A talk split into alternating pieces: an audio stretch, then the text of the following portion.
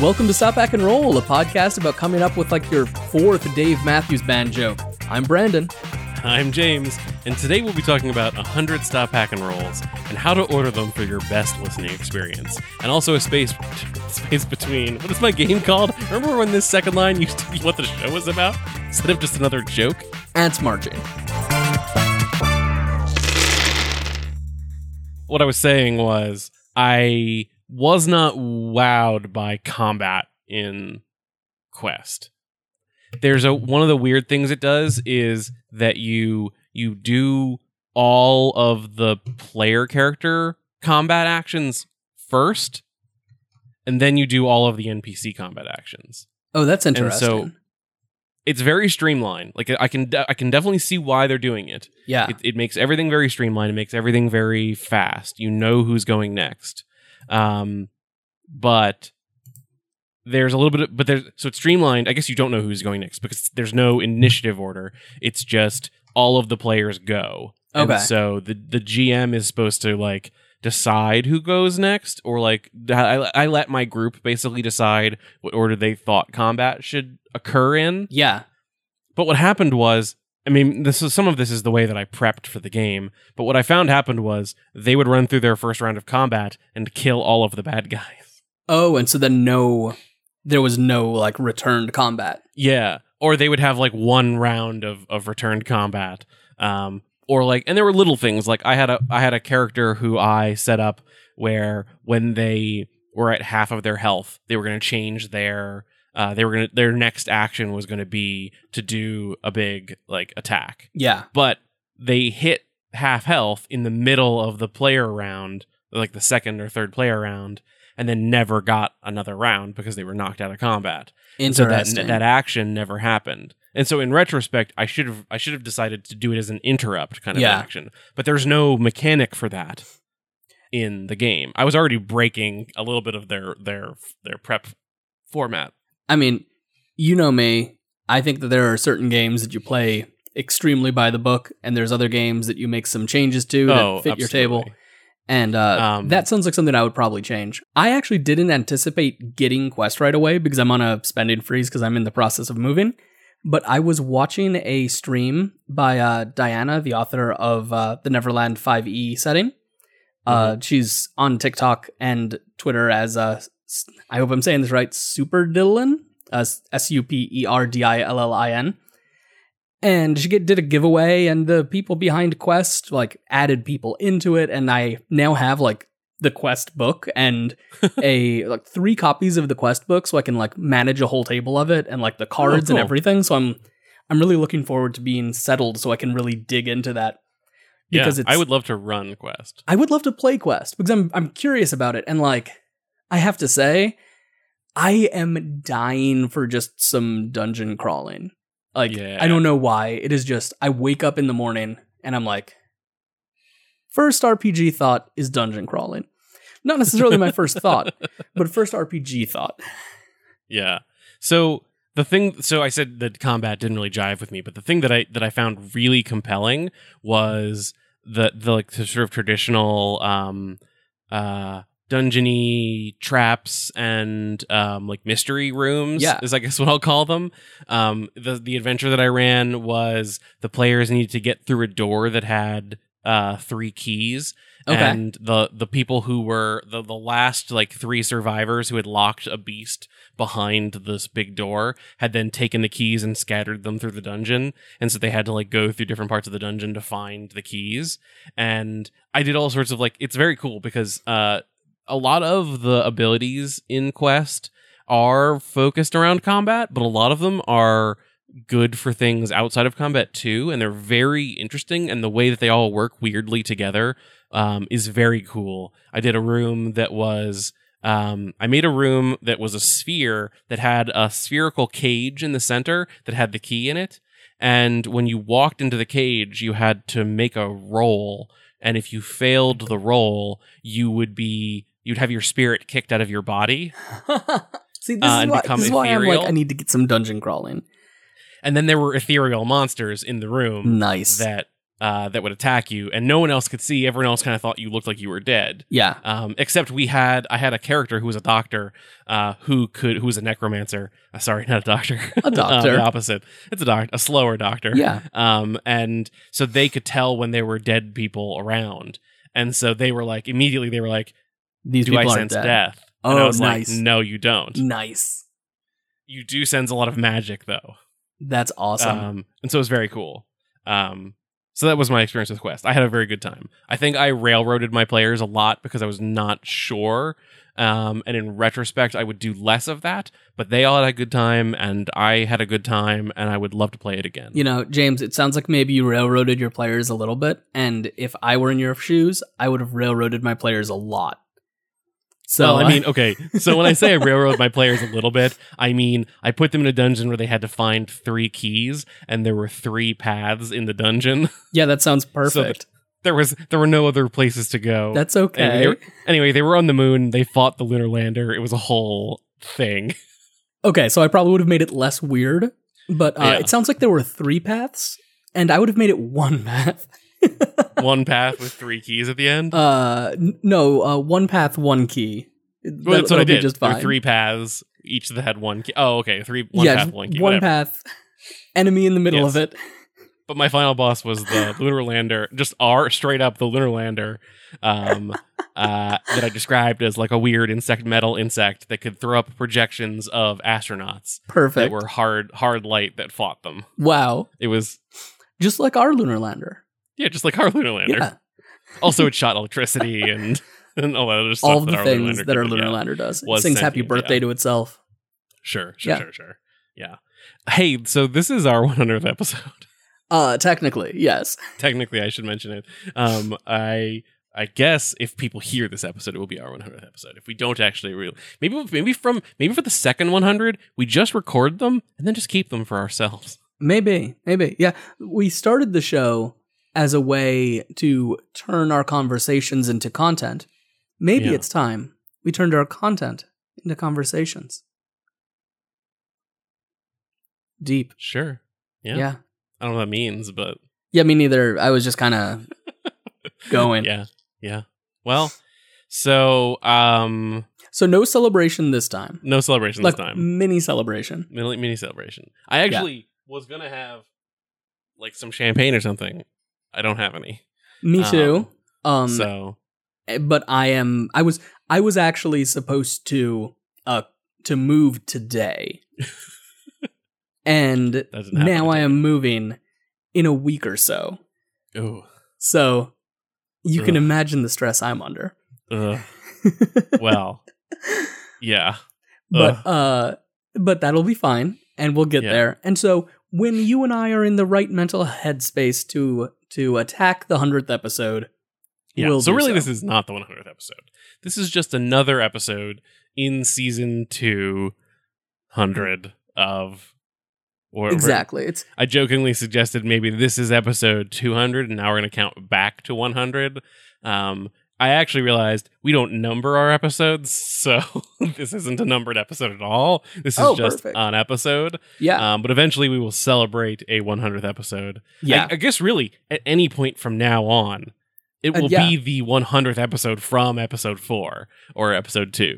And it, it might be. Yeah, that's what we'll set it up as like an anniversary.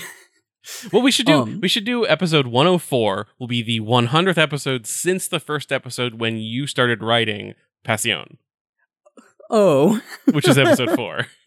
Oh my gosh. That's really funny. Oh, it's been so it's been, it's been so, so long. long. We've d- done this for so long. We've been doing this for so long. Someday we'll create enough games that our souls are able to uh, proceed into heaven. But until yeah. then, we're stuck yeah. as dogs. Yeah. Yeah. Uh so So anyway. I, so anyway. Here's so the problem. Have, yeah, we have we have two things we're gonna try to get to. Yeah. Uh, I'm not even going to say the second thing because every time we do this, be... we don't get to the second one. Yeah. So let's start with so, the first one. All right. A Space Between. This game that I have been writing for not quite as long as you have been writing. Passione, yeah, you've got time still. But, but pretty close. You've still got time. Um, Passione's so not out yet. I think the last time when we spoke, I had said that I was going to abandon currency. from the yes. game. I money. Yeah. Yeah. Yeah. Yeah. You still currency in the sense currencies. of uh, uh, the, in that my game literally has a currency that right yeah. now I just call currency because I haven't figured out how to what to describe it as. Um, uh, simoleons. I I I call I've been low. I've just been like on the down low calling them space bucks. Okay. Um, because they're in space and they come from space. Um, I out. um, I lied. I'm keeping them. I'm just changing what they do. I have to say, I'm actually kind of glad about that. Um, so the thing that I didn't love was I I I forget exactly. I, I just I didn't love this like. So what I the problem that I found was that I said there are cards when you are the lighthouse where you can spend money to change the story, to make things better. But the problem was making things better usually meant making them boring. Yeah. It was kind of like opting so, out of the cooler the story, the harder story. Yeah. And so I took a look at it, and I was never really truly in love with the currency. It had a really weird problem where I was using it for two things, and I think this is where I've solved the problem, perhaps. Um, I was using it both as a mechanic to make you feel the hardship of living. Yeah. Like, things are going to cost money that you're going to have to spend. Um...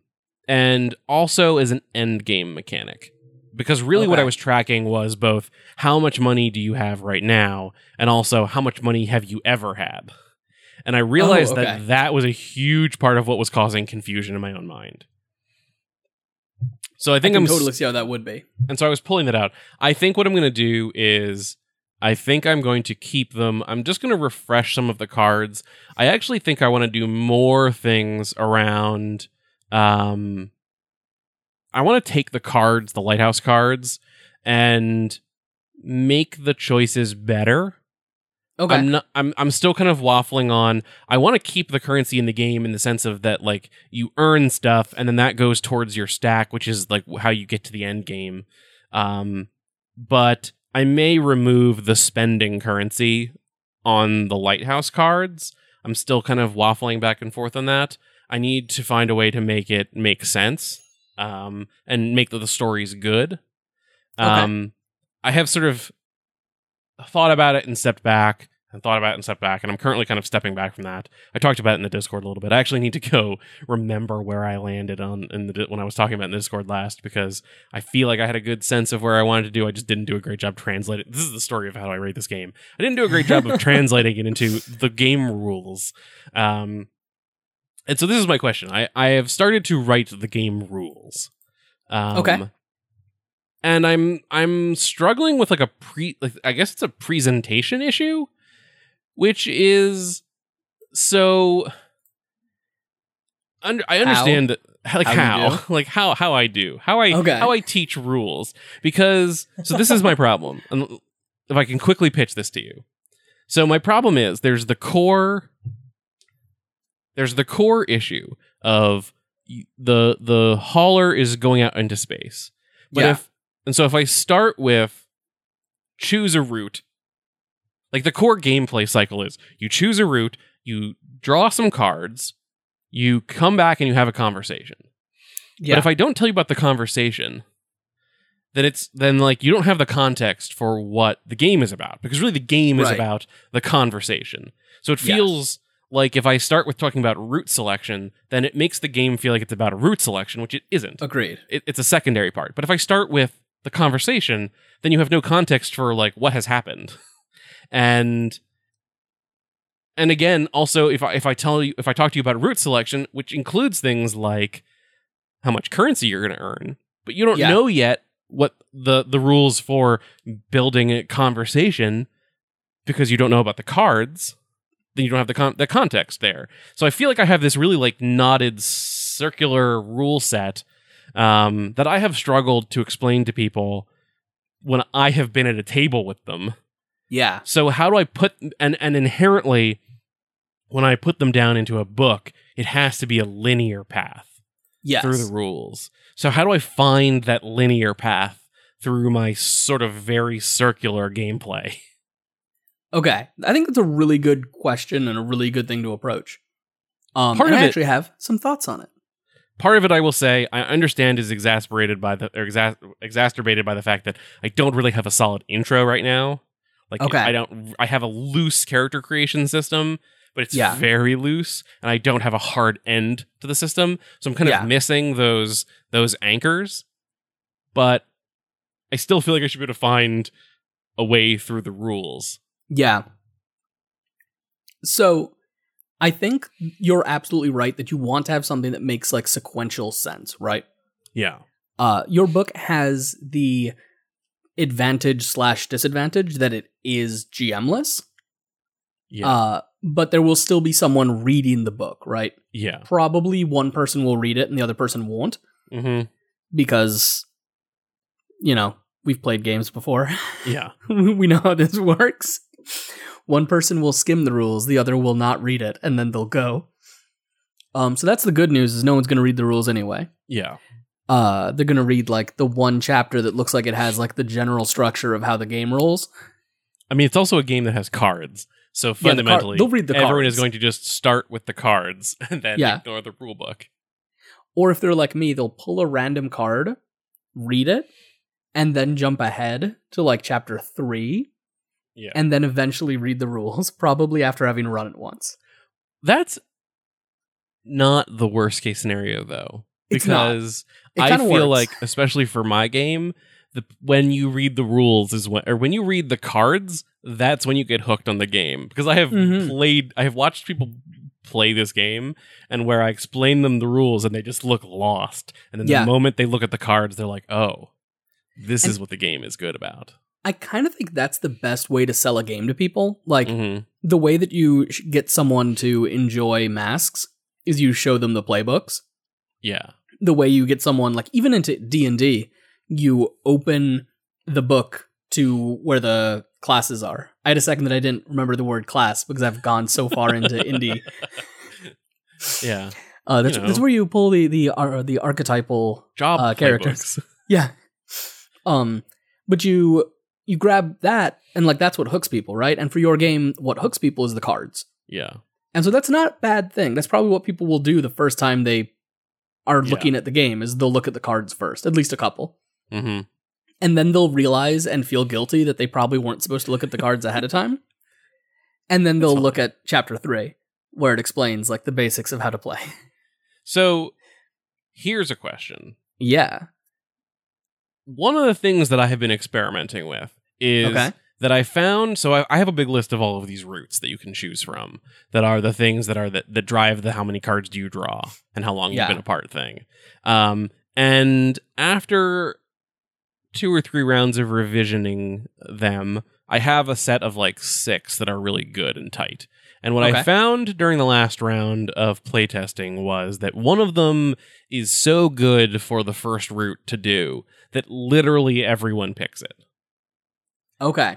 Because it pays you up front half your money, and then it pays yeah. you half when you come back. So it starts you off with some currency. And yeah. so I have pitched this idea to myself that I think I like, of basically not giving the players a choice for their first trip, and say, yeah. here is a short training route that you're going to take. And yeah. then, and so the way that I could almost do it then is start by explaining the training route. And then get you, which will tell you you're doing this. You're not making any choices. It's just going to say, you are going out into space for this long. You will each draw this many cards. Yeah. You'll get this much currency. And when you come back, you will have the conversation. Which gets them through all the choices that don't make sense without the context of the conversation, and gets you to the conversation. Then I can right. present the rules for the conversation. And then I can say, and now you're in command of the ship. You make the choices. Here's how you do it. So I think you have to decide, are you trying to make this a game that you're reading the book ahead of time, or that you're reading the book at the table? I guess because what you're describing is kind of at the table, right? Yeah. Which um, is definitely an idea that I just came up with right now. Okay. About making it at like a, almost literally like have it at the, like read the first chapter about the training and then do it, and then read the rules for the conversation and then do that, and then read the rules for selecting the next route and move forward. So I don't the, know that I love that, though. Yeah, the only thing with doing it that way is that you need to make it extremely tight. Like, yeah. if you're setting it up like that, like, I'm saying you've got a six-page booklet, right? Like, you have the kind of booklet that, like, board games come with. Yeah, no, I don't think... I want it to be longer than that. So. Okay. So, I my, th- like, that's just my gut. There's no reason you couldn't do, like, a step-by-step chapter. Yeah. Um, and I think that's actually potentially a really good idea for... for your game. Mm-hmm. Uh, but I think that, that having a more traditional book structure might be better just for like getting the information across in the way that I think you want to do so. Yeah. So actually one of the things I should add to my notes list is a play example. A play example or a walkthrough. Yeah. Or both, I like the idea you know? of having a play example though. Cool. Like so, a chapter. I'm, the other thing I'm looking for is more chapters that I'm missing. So here's, here's what I would do. The way that that I approach writing a book from like what I have picked up from people telling me, hey, here's how to do it, is you want to start like as broad as possible and basically inverted triangle, right? Okay. So you want like the chapter one of Pasiones Pasiones is like uh like what even are you holding in your hands? Like, what is the intent? Like, this is a game, you know? Yeah. And it's it's not very in-depth. It basically exists just to hook you. Like, it's not meant to get across any new information. It's just full of text that makes you go, ooh, that sounds like something fun I might want to do. Uh, and then from there, kind of going into, like, for me, it's like information about telenovelas and then information about the game. I think okay. for yours, what you probably would want to be doing is like, what is this story that we're telling? Yeah. And that is potentially giving like some of the established lore that like needs to be there. But you're going like big picture.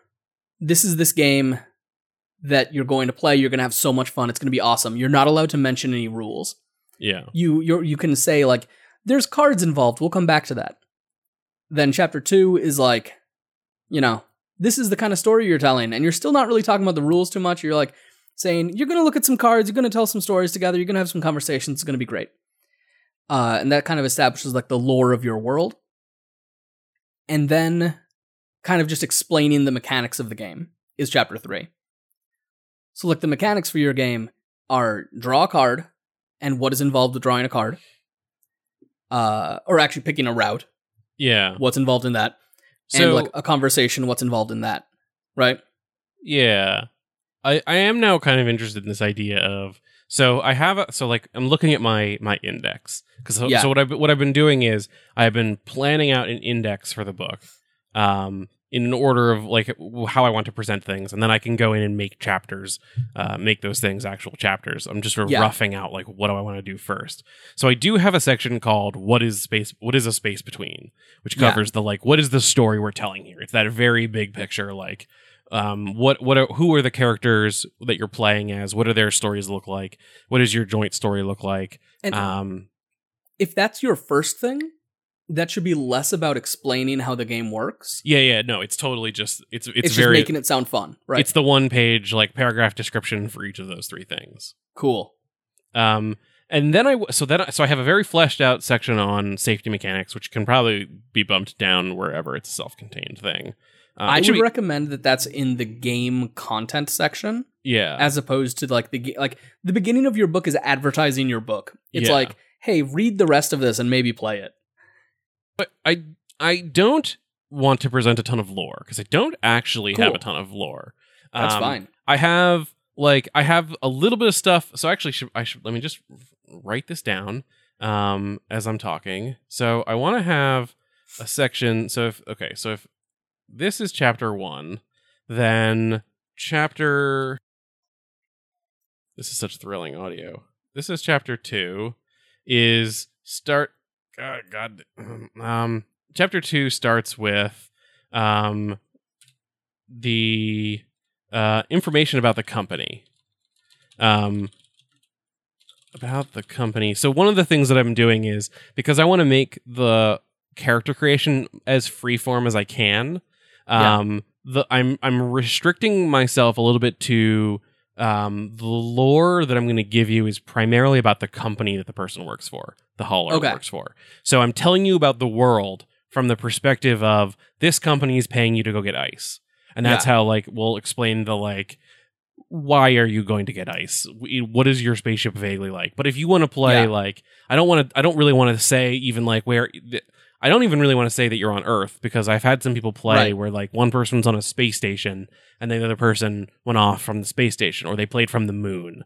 Like, I think that's fine. So if I have a quick um, chapter about the, the, the company and some of the information about that, um, that's all like the lore stuff. So then chapter three, chapter three starts with the game mechanics. So I probably, I, how, okay. So thinking about this in terms of that inverted pyramid, you were saying, or inverted yeah. triangle. Um, what if I start with slash, uh, the reunion slash conversation. So I say, the game is fundamentally about this. It's about this this moment when you come back together. You're having yeah. a conversation. And then right. from there, say, because I think that is that is the core of the gameplay. That is the yeah. meat and potatoes of the game. That's the thing that you're saying the most. That that that is the, the, the thing you're spending the most time in. It's the thing that roots, like, is the anchor for everything. Yeah. And that and is then, also something you're potentially mentioning in chapter two. Yeah. Oh, absolutely. Because it's facilitate, it's it's explicitly a thing that is facilitated as part of the, like, the lore of the game. Yes. So then it's the point. It's the point. So then from there, maybe we say, um, so the next thing is, is is what are you talking about? The trip rules.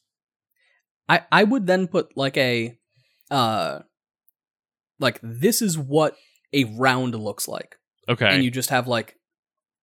One, two, three, four, five, right? Like that makes some visual, okay. that makes some interesting visual space on your page to have it written out like that. So, it, and but, then okay. you go in and describe each of those steps. But at, so at that point, so like it's just like from a knowledge information flow standpoint. At yeah. that point, they know that they know from a story point that you are two people who are in a relationship. They know yeah. that one of them is a space hauler who goes off into space. And now I haven't told them about any part of the rules yet. Just that the core of the game is the conversation. They're going to yeah. draw cards as part of their time apart. So they know they're going to draw cards. They know they're going to weave those cards into a story. Yeah. So, okay, I guess I can have, um, I'm just trying to think, like, if you're talking about a play example, is there even enough there at that point for them to... I think the play example comes later. Okay, so then what is this that you mean what a round looks like then? So, like, uh, once you've said, like, this game is about having these conversations, you're like, what does play look like? At okay. its most basic, play looks like choose a route, oh, okay, draw a card, have a conversation. And so then that's... you say, what is choosing a route? And you have okay. some explanation of choosing a route. And then you say, what is drawing a card? And you have some explanation of what the cards have. Okay, and then you cool. have, like, what is the conversation? You have the exp- full explanation of the conversation. Okay, that makes sense. Um, and, like...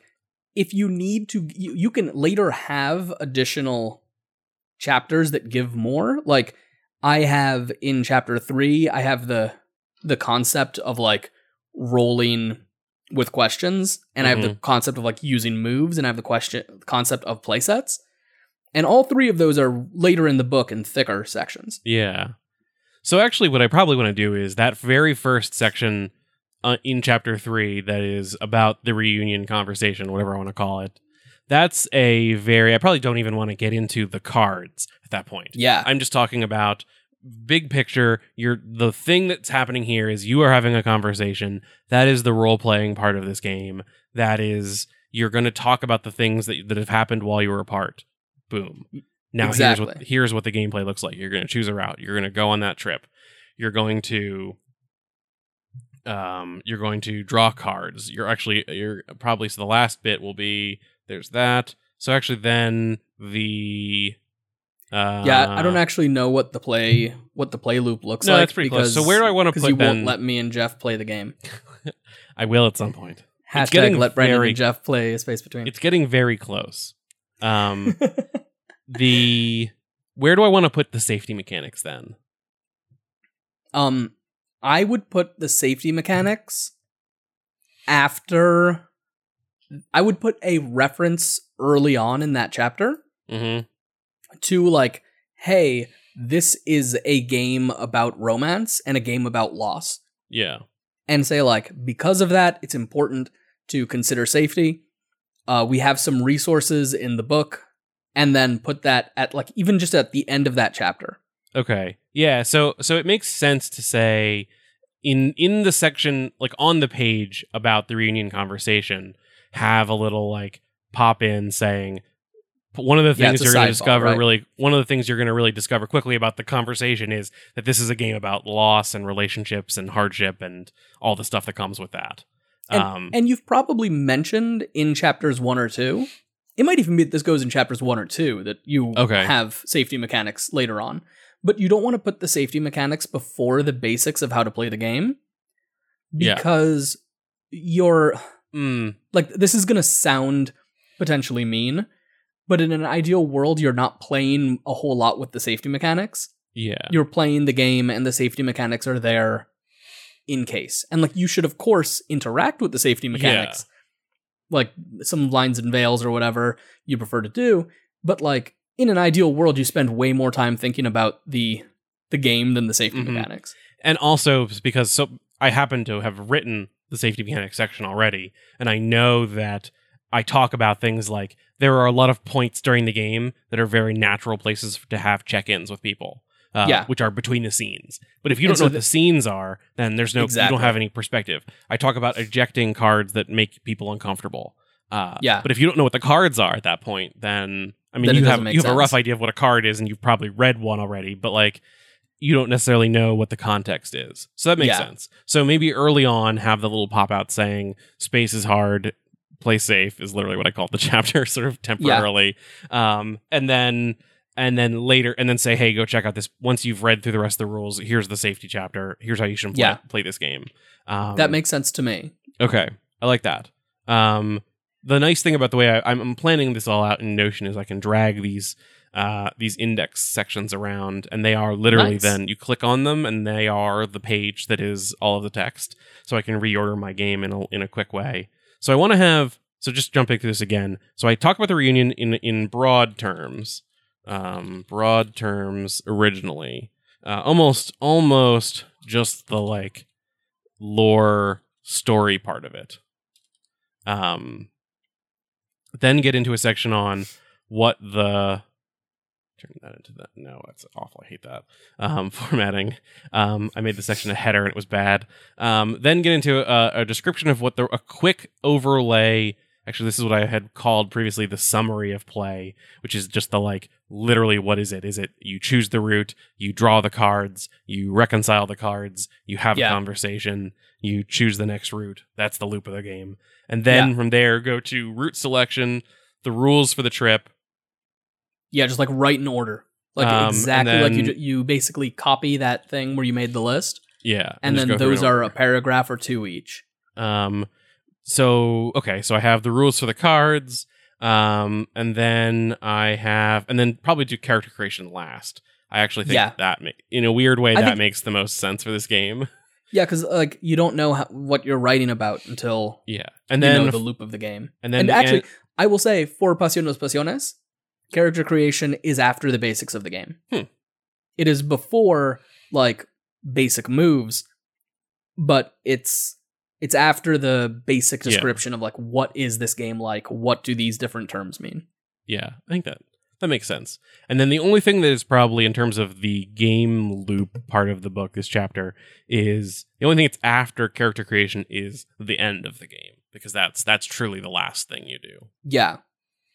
That I and I think that makes sense because like because the end of the game is essentially like a G M section almost. Yeah. Because like there's a possibility that people will play this game without reading how to end the game. Yeah, which is also fine. Yeah, and I was going to say they'll probably be fine. Oh, did um, I tell you? Um, it's not only will they. Sorry, I just like came back around on the thing that I, that I discovered. Um, not only will they be fine, but they may not Um, it it will be extremely fine because I'm I'm incorporating ending. Sorry, I came back around to what I said in the Discord the other day as as when I solved my currency problem. So my the the the the, the problem that I was having, I just like had a memory. Um, the the problem that I was having was that I was using currency both as a thing for you to spend during the game, but also as a way to know when the game was over because right. you had earned enough of it. And so what yeah. I'm changing now is. And that was that was a relic of when I started writing this game, you were going to be a character who was locked into a contract. And the only time you could ever leave was when you had completed the contract. Right. Pretty quickly, I abandoned that because I found that characters just didn't like that. Like, players didn't like that. They wanted okay. to be the, able to end the story wherever they wanted to. Yeah. Um, and also, like, the issue was that I, I thought, hey, you're locked into a contract was a compelling story motivi- motivator. And the answer is, and the, the truth is it's not. And so okay. once I gave people the option, once I told people to decide what their own uh, story motive character motivator was, well, then they didn't need the motivation of you can't leave, you're locked into this contract. And so... yeah, they were still fine. Yeah. What I'm doing is I'm going to get rid of that. So you are no longer using currency for ha- determining when the end game is. Okay. The, the currency is going to exclusively be used for spending money on the cards. And I actually want to increase the number of cards that have currency spends on them. Because right now it's a pretty small number. Um, and I want to increase them and make them more... Like right now they're almost all um, choose one of these two options and spend a coin to do that. Yeah. And some of them were... lose all of your money or lose some percentage of your money or whatever. And those were yeah. boring and I got rid of them because okay, cool. they never resulted in good story. They only ever resulted in bad story. Um, nice. But I want to try so to mix up them is great. I want to mix up more things. Maybe it's not lose all your money, but maybe it's lose one coin. Maybe it's yeah. like a medical emergency you, that you have to spend on. Um, and the, so that's that. The other thing I want to incorporate is right now there are two cards in the in, in all of the decks of cards that end the game. And that is each okay. of the, the respective decks, the Lighthouse and the Hauler card uh, decks, have a death card where that character dies.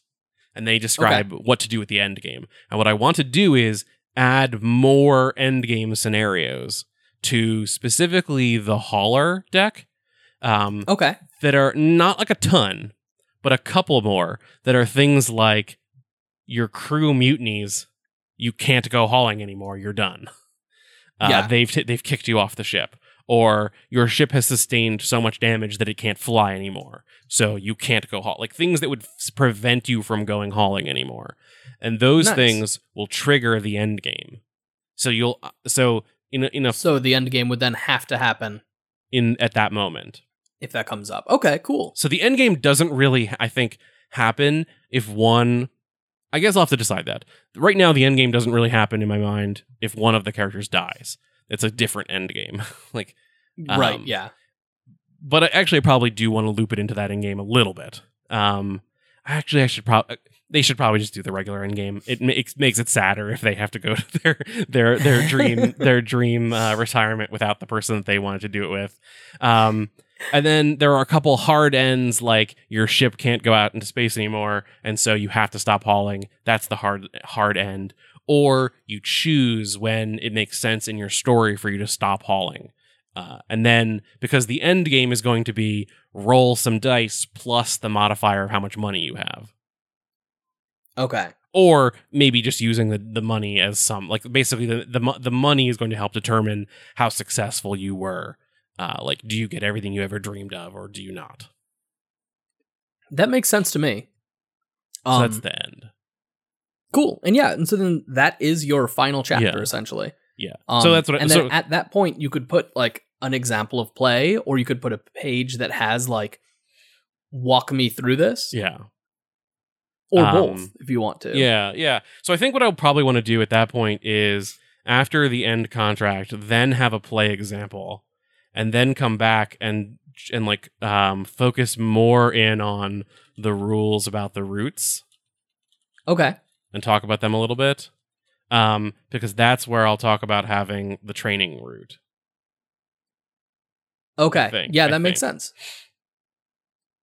Um, and so is there anything I'm missing there? Safety mechanics I mean, is before the play example, I think. Honestly, I'm not sure that there is. Like, like this game this is going to be a smaller is, book than Passione, probably. Yeah, because like Passione has chapters about like basic moves, and yeah, it has like a that. it has a chapter on basic moves. It has a chapter on playbooks. It has a chapter on GMing. Yeah, and like none of those are things that you do. No. Um, you could have a chapter on like what are your goals in these scenes. Right, yeah. Like you could expand. Like the, if the conversation is really the most important thing, then you could build that out into a bigger chapter that kind of says like, "So what should we be talking about?" and like gives ideas for how you would want to be approaching that. So actually, but if but that's I something people are want... doing based on the card, mm-hmm. then uh, then that's fine, right? So actually, maybe what I want. Sorry, I'm rearranging this on the fly. Maybe what I want is. You end, so I have the rules for, uh, so chapter three, which is the rules chapter, is the conversation about the, the broad picture section on the conversation. Um, then a summary of play, followed by rules for route selection, the trip, uh, like how to interpret the cards, um, rules, f- uh, I don't know what rules for the cards is. Um, oh, rules, that's, so that's like, that you're going on the trip and how many cards to draw, then rules for how to use the cards and interpret them, um, creating characters, ending the contract. Then I think I say we do the... So maybe actually I do... Hmm. Maybe I switch ending the contract and creating characters so that I would do... So here's how you... So, you, so after you learn how, the, how to interpret and use the cards, which is mostly like for the for the hauler or for the lighthouse spending money on the cards, then we yeah. learn how the game is going to end. Because that is when you're talking, that makes more sense because you're talking about spending money on. So at that point, I probably incorporate the trip followed by uh, currency um, to talk about the currency, then talk about yeah. rules of the cards. Then I talk about ending the game. Then I jump back to character creation. And then that kicks you into the training trip, which starts you playing. That is not how I would do it. Okay. I would, but, but like, I am not mm-hmm. like you and I make games differently, and that's yeah. totally good. Um, I would put ending the game. I would put like a reference to at some point in your game, it's going to end. Okay. Uh, like that will either involve like a card coming up or you deciding more information on how to structure that right after character creation. Okay. Just because like. Because that is kind of like an emotional moment, it's great to have like, oh, I thought through and created this character, and now I'm thinking about the fact that this character's story will end. Okay. So then, so would you say then do the section on the character creation and then the rules for the ending and then the, the training trip that kicks the game off? That's what I would do. Okay. And um, then... Okay.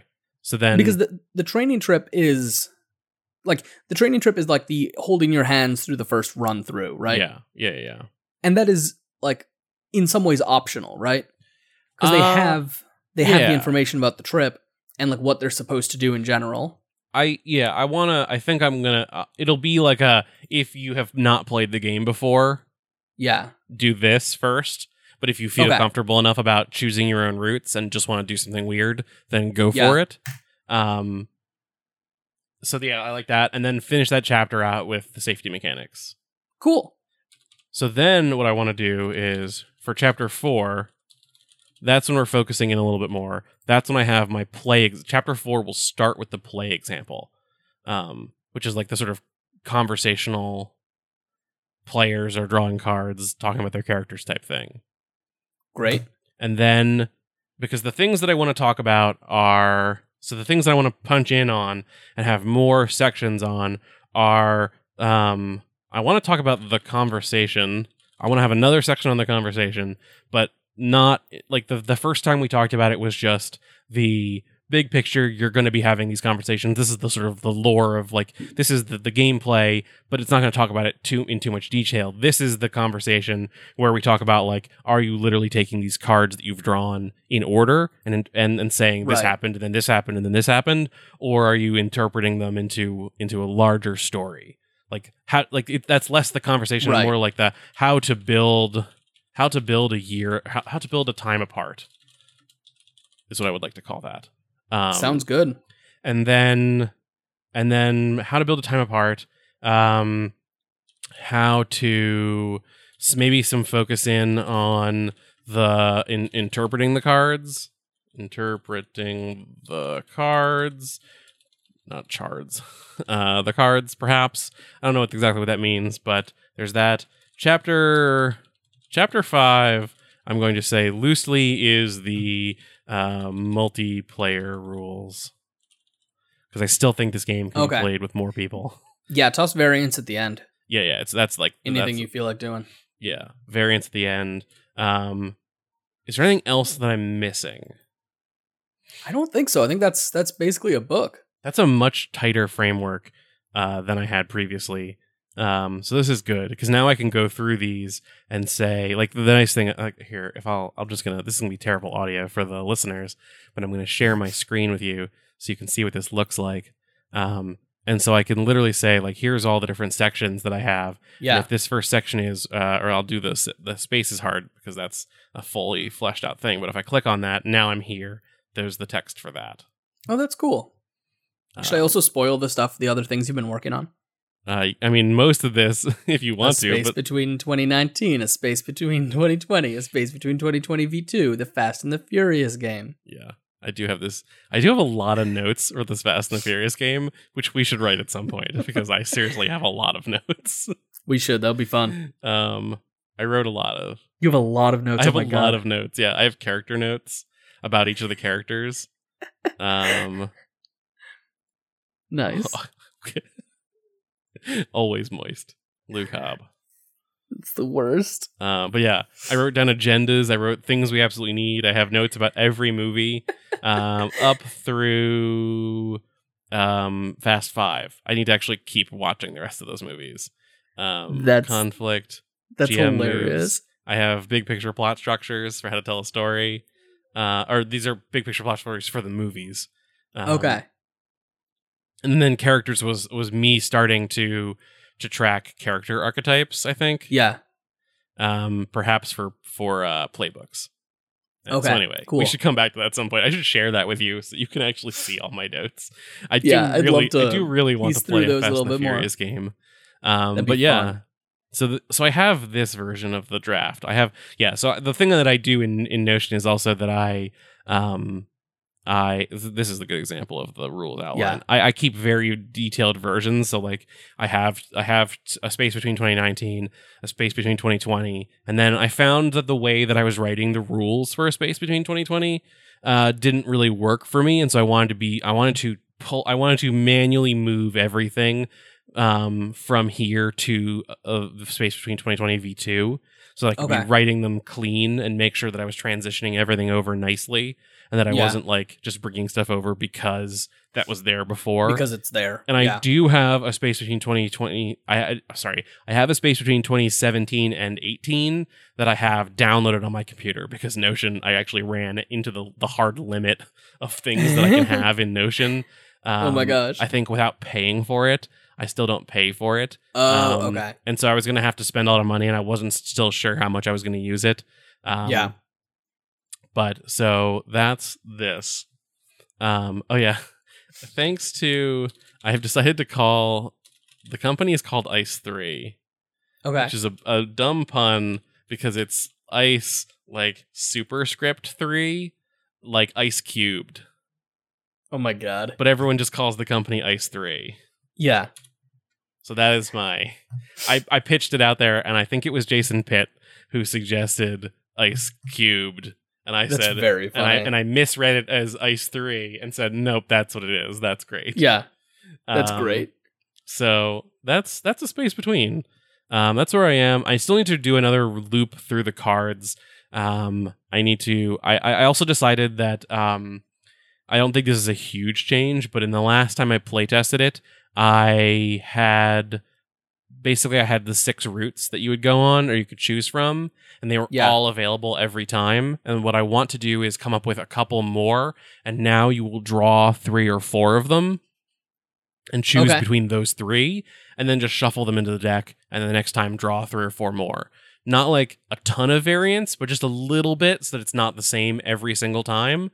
Um, because that was a thing that uh, players came...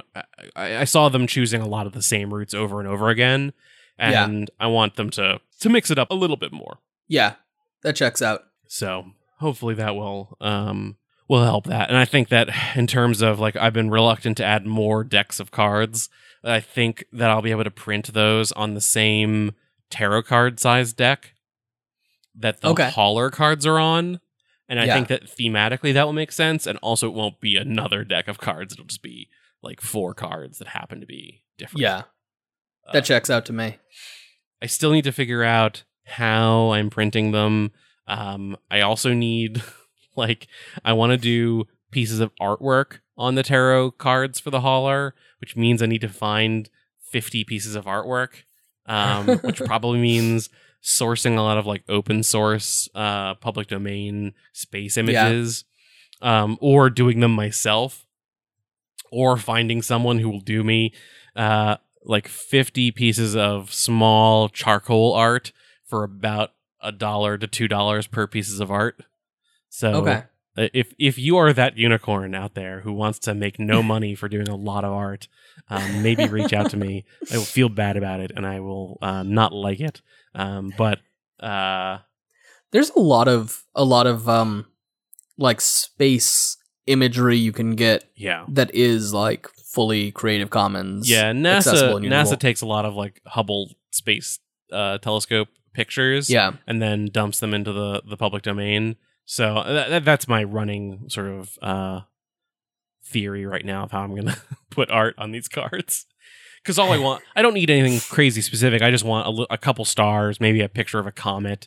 Um, yeah. Some like something evocative of space. There is slightly more play when you're talking about drawing cards for the for the lighthouse because they are making some choices. And yeah. so I just want some pretty pictures for the hauler to look at. um, Which is not a bad thing to have. That, no. that can make sense. I think that it will. Um, so cool, cool, cool, cool. We once again said, what if we talk about two topics? And then talked about just one of the topics for the whole yeah. time. Um, but we're going to come so, back and we're going to talk about your hero things. You, you know what I can mention super quickly? Yeah, what? As a thing that hey. I have been doing? Um, cause, cause here was what I basically intended to do. Um, so as you know, I, in the hero starters thing I'm doing, looking at, I'm, this may be becoming its own fantasy game. Um, but you like go along life paths and junk like that. Well, I had the idea to pretend that we were sitting, that I was sitting down with someone with like a big old stack of a ton of mm-hmm. already written hero starters. And so Lucian Khan and I have been going through this imaginary deck of hero starters. And uh, and so he's been like like rolling on things as I write them and like letting me know, hey, uh, this is this is a thing that interests me in in doing. Like huh. uh, he established that uh, that uh, the book that he was the booklet he was using to start out was the Book of Poisonous Felines. Uh, like and do. So I came up with like eight possible pasts, not with any moves on them, but eight things that fit. And then he rolled and got one. And so we kind of like have been going through like that, and it's giving me, uh, d- just joy. uh, and also like it produces a character at the end of it. Yeah. That could, that, and if any of these books, booklets end up being interesting enough for me to pursue, I can expand them. That's cool. That's a good way to do that. Yeah, it's and like it. It's probably making stuff that's less generally usable. You know, like it's a little, it's a little weirder because it is happening from like exactly the thing that my game partner is feeling like doing. But it is but, also you going through the brain experience of, let me write at least a framework of this this next chunk. And just exactly. to like, it's it's kind of to bring it around to Move Month. It's that process of going through the the process a number of times to get your brain more used to doing it, so that when you start yeah. to do it for real, you're you've had a lot of experience, even if you don't use all those things. Exactly. And it's like it's helping me to figure out like what are the things that are fun stuff to write rules for and what are the things that aren't. Yeah. Um so yeah, uh look out for that on my on my Twitter, and maybe maybe we'll do one of those next time. Or maybe yeah. we'll make a whole thing. Who knows? Yeah, that'd be cool. I would love to walk through a, t- a series of tables and make a character. Yeah. Um, whether they're real or not. Whether they're real or not. And maybe talk about uh talk about how you go through and framework that out. That'd be cool. Yeah. That'd be fun, I think. I know we should also talk about Move Month, but I need to actually yeah. have enough time to read a thousand Move Month things because yeah. people produced so much. It's incredible. The thing, the thing that is is a create that is incredible is that it's just how much people committed to it. The number oh of God, people who did all thirty, thirty-one days or whatever is yeah. super high. Um, and I did one. I'm the worst. I did. I did four, and then I wrote. Three more moves that I didn't uh, post because they were yeah. not good. Um, and also, I think they're just on a laptop I haven't turned on in, since my vacation. Um, but I have loved reading them every day uh, and hearing the conversations that people have made. And yeah. just like the huge variety. Like, like again, it shows off the the flexibility of the concept of a move, because there were, yeah. there were p- watching the ways that people either chose to write a lot of moves for a game that they were working on, or they chose to write a series of like, like this move is for this game and this move is for this game and this move is for this yeah. game. Or like for the majority of my moves, I tried to keep them system agnostic. Yeah. And then some people were writing moves that required rolls. Some people were writing moves that were required uh, like at rolling with questions. There were a number of people who just did the, like, if you have this move, then you have narrative permission to do this thing, um, which is cool. Um, even if it didn't, it didn't require a move. It was just like a, it gave you a story permission. Um, there were a lot of different, different cool formats that moves came in, and it was, it was a blast to read. I, I, I don't know if we'll have, um, if we'll have time to really sit down and do an episode about all of them, because again, there were thousands of them. Yeah, and I, and I would almost hate to like uh, go through and say like these ones were better than those ones. Because yeah, no, if if we're talking about it, it'll be like, like I would like to talk about some of them, mm-hmm. um, but it'll like there's there's going to be some that we can't find. Like I've I saw yeah. some people that were doing it that are not people that I know at all, that uh that did yeah. not tag us, that just grabbed the image and went, and and that's totally amazing. Yeah.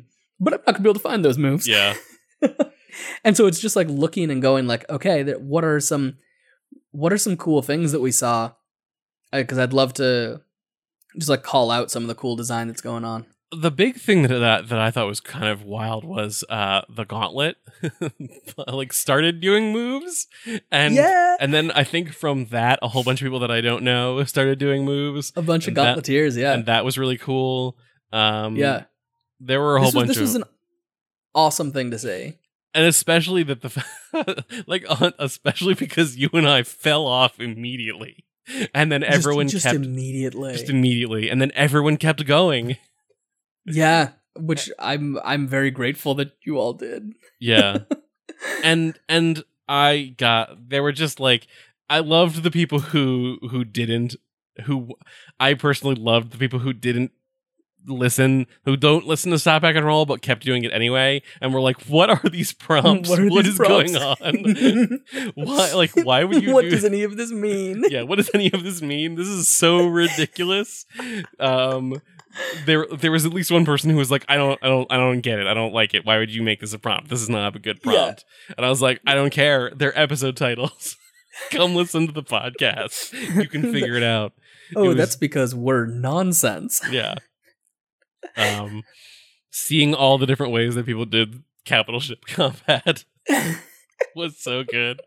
So it's such a betrayal of our indie roots. No, it's to so have everyone good. Do capital ship combat. It's so good. Um, I would like oh, to. Inc- I stand by it. Yeah. Um. So, really, just kind of interesting things. Um. It was a blast to watch and uh, read all of those things. Yeah. Um, I've seen some people start to do um like summaries, like recaps of what the things that they they learned during. Um. Yeah, I saw one of those like while we were recording. I saw one of those pop up. And I think that's cool. I think more people should do that. Um, the whole point of this was to sort of like make you flex the ear muscles uh, in terms of writing moves and uh, and and and then and try to learn stuff. There was there. Yeah, I think there were some people in the Discord who were saying that they had literally never written a move before, and then they started doing Move Month, and now they've written thirty moves. No, they've written thirty. And that's like that's the kind of like that's that good juice that makes me keep making this podcast. Yeah, absolutely. This is this is one of the coolest things to get to see. Just seeing like the extent to which people really made really awesome stuff. Yeah. Oh. I'm all inspired, and I love yeah. it. So I've been trying to, I've been trying to like ride out the energy of not finishing any more moves, but writing A Space Between. So yeah, we d- we did that at least. Maybe so maybe least, we did something. Yeah, with that. Um. Oh, one other thing that I want to say before we end this episode too is that I did post some stuff on the Patreon. Uh, I know I haven't get we haven't given the Patreon enough love. Um. And yeah. and we, but I, but like I haven't paid out of pocket for anything for the podcast in three years now, uh, which is so nice. Like you guys help support us in an incredible way, and um, I'm gonna try to do better. I'm gonna try to find more things to do. Like the thing I said in the update was one of the rewards is that if you back at a certain level, you get uh, early access to the outlines for our episodes. And the thing I said was like, you have received one outline, or you have received every single outline we have ever made, which is none because Brandon and I don't use outlines for this podcast anymore. And yeah, so like we need we to really update thought- that. Yeah, we thought that was really important for us in terms of our process of getting well, the stuff, and they just so. It was, because we used it to was, outline more, and then the yeah. podcast changed because we have shifted formats a little bit. Yeah, that's true. That's um, true. So the other thing I will say is we did hit uh, two hundred dollars a month, and so that is unlocked a a goal of ours. We're gonna do. We need to do a, a night with the editors for the Protean City team, um, and I think that what we're gonna do there is we are coming up on three years of having done Protean City. Um, oh my God. And so when that anniversary comes around, I'm going to try to organize a live stream where uh, we'll get as many people on from the main cast. We'll get some guests. We'll get some outstanding folks. Um, yeah. And, and just talk about our process of making the show. Uh, so yeah. you can kind of see into that. I know that we're not super quiet about it, but... um, but we can be we can be more open about it yeah. and talk. And so hopefully that'll be an interesting thing. Um, and come the new year, I'm going to try to rework the Patreon again, uh, make some more rewards. I think we're like we're at two hundred thirty dollars a month, which is not so far from three hundred dollars, which is our last goal. Uh, and so we're going to need some more goals. I want to set up some patron patron goals, all sorts of stuff. We'll see. And then yeah. maybe more podcasts because I'm a I'm a I'm a I'm a I'm an uncontrollable podcast making machine. Um, who knows? Who knows? Who knows? Th- there is a part of me that wants to like, after after do- playing that one player game, I was like, it is so easy for me to talk into a microphone yeah. alone for ten minutes. Yeah, and I'm like, could I do a just a thing where I talk into a microphone for ten minutes and it's done? Did I tell you about my idea? This is going to be a really wild section of the podcast to end, and we have already gone over an hour. But um, have I told you about uh, my idea for a group journaling podcast like that is exactly yes. that that uses I'm I'm rapidly searching through uh um my itch library using this game called Lightyear.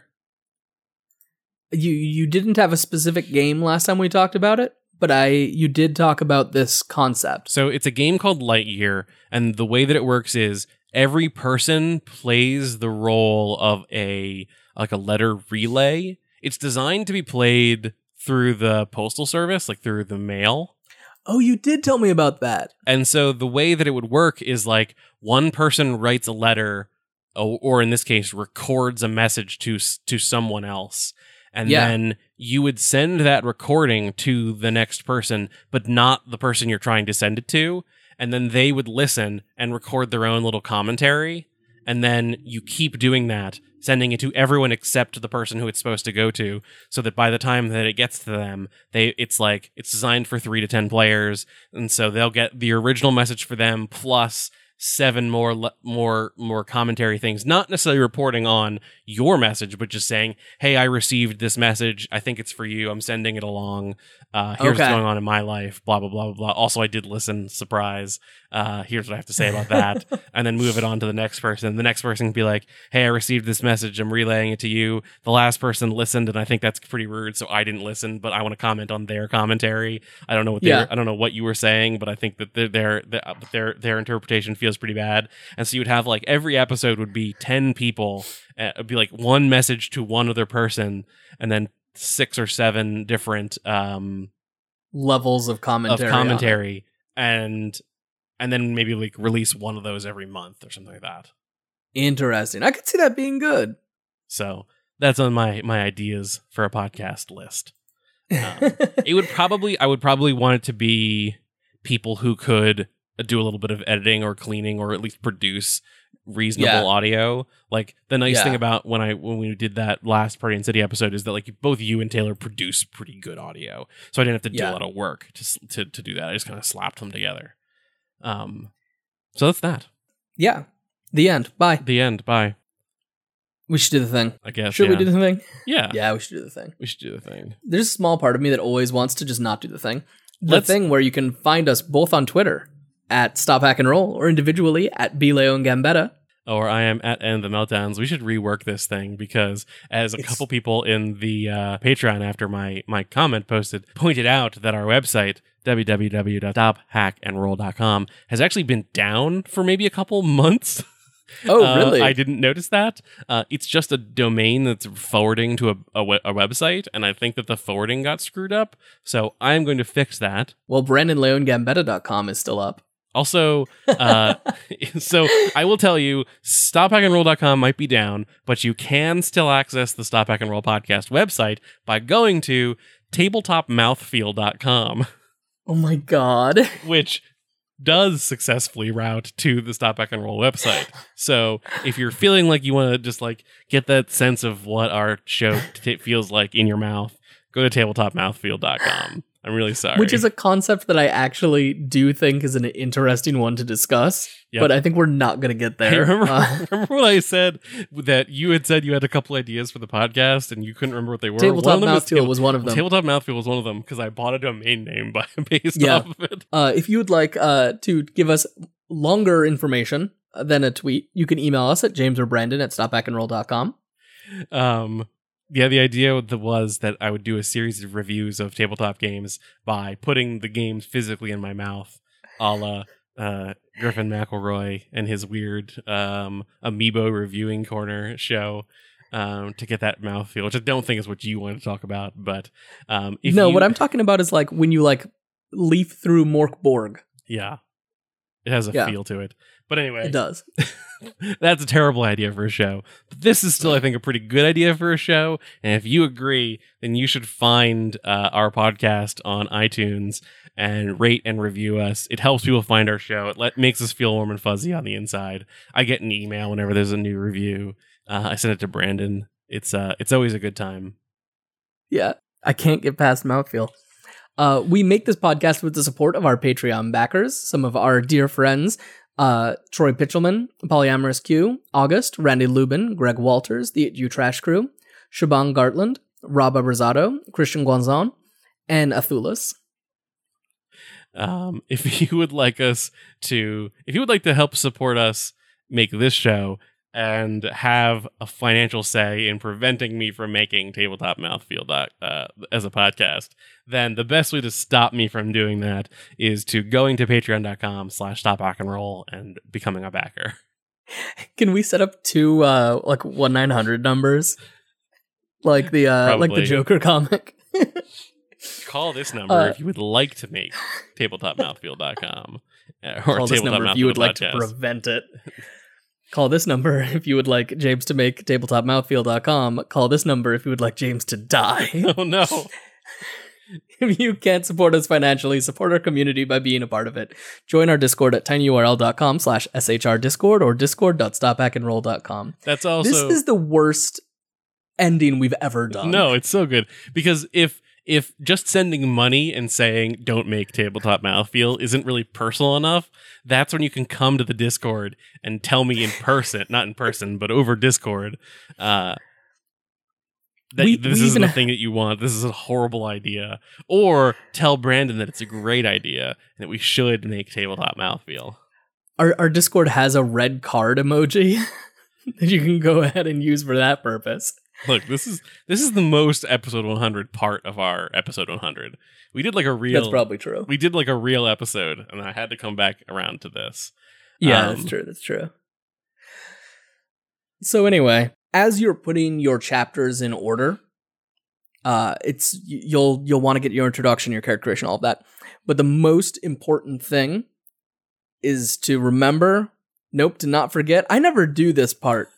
I jumped in on the outro, and I don't do this part, and I I don't forget to stop, hack, and roll.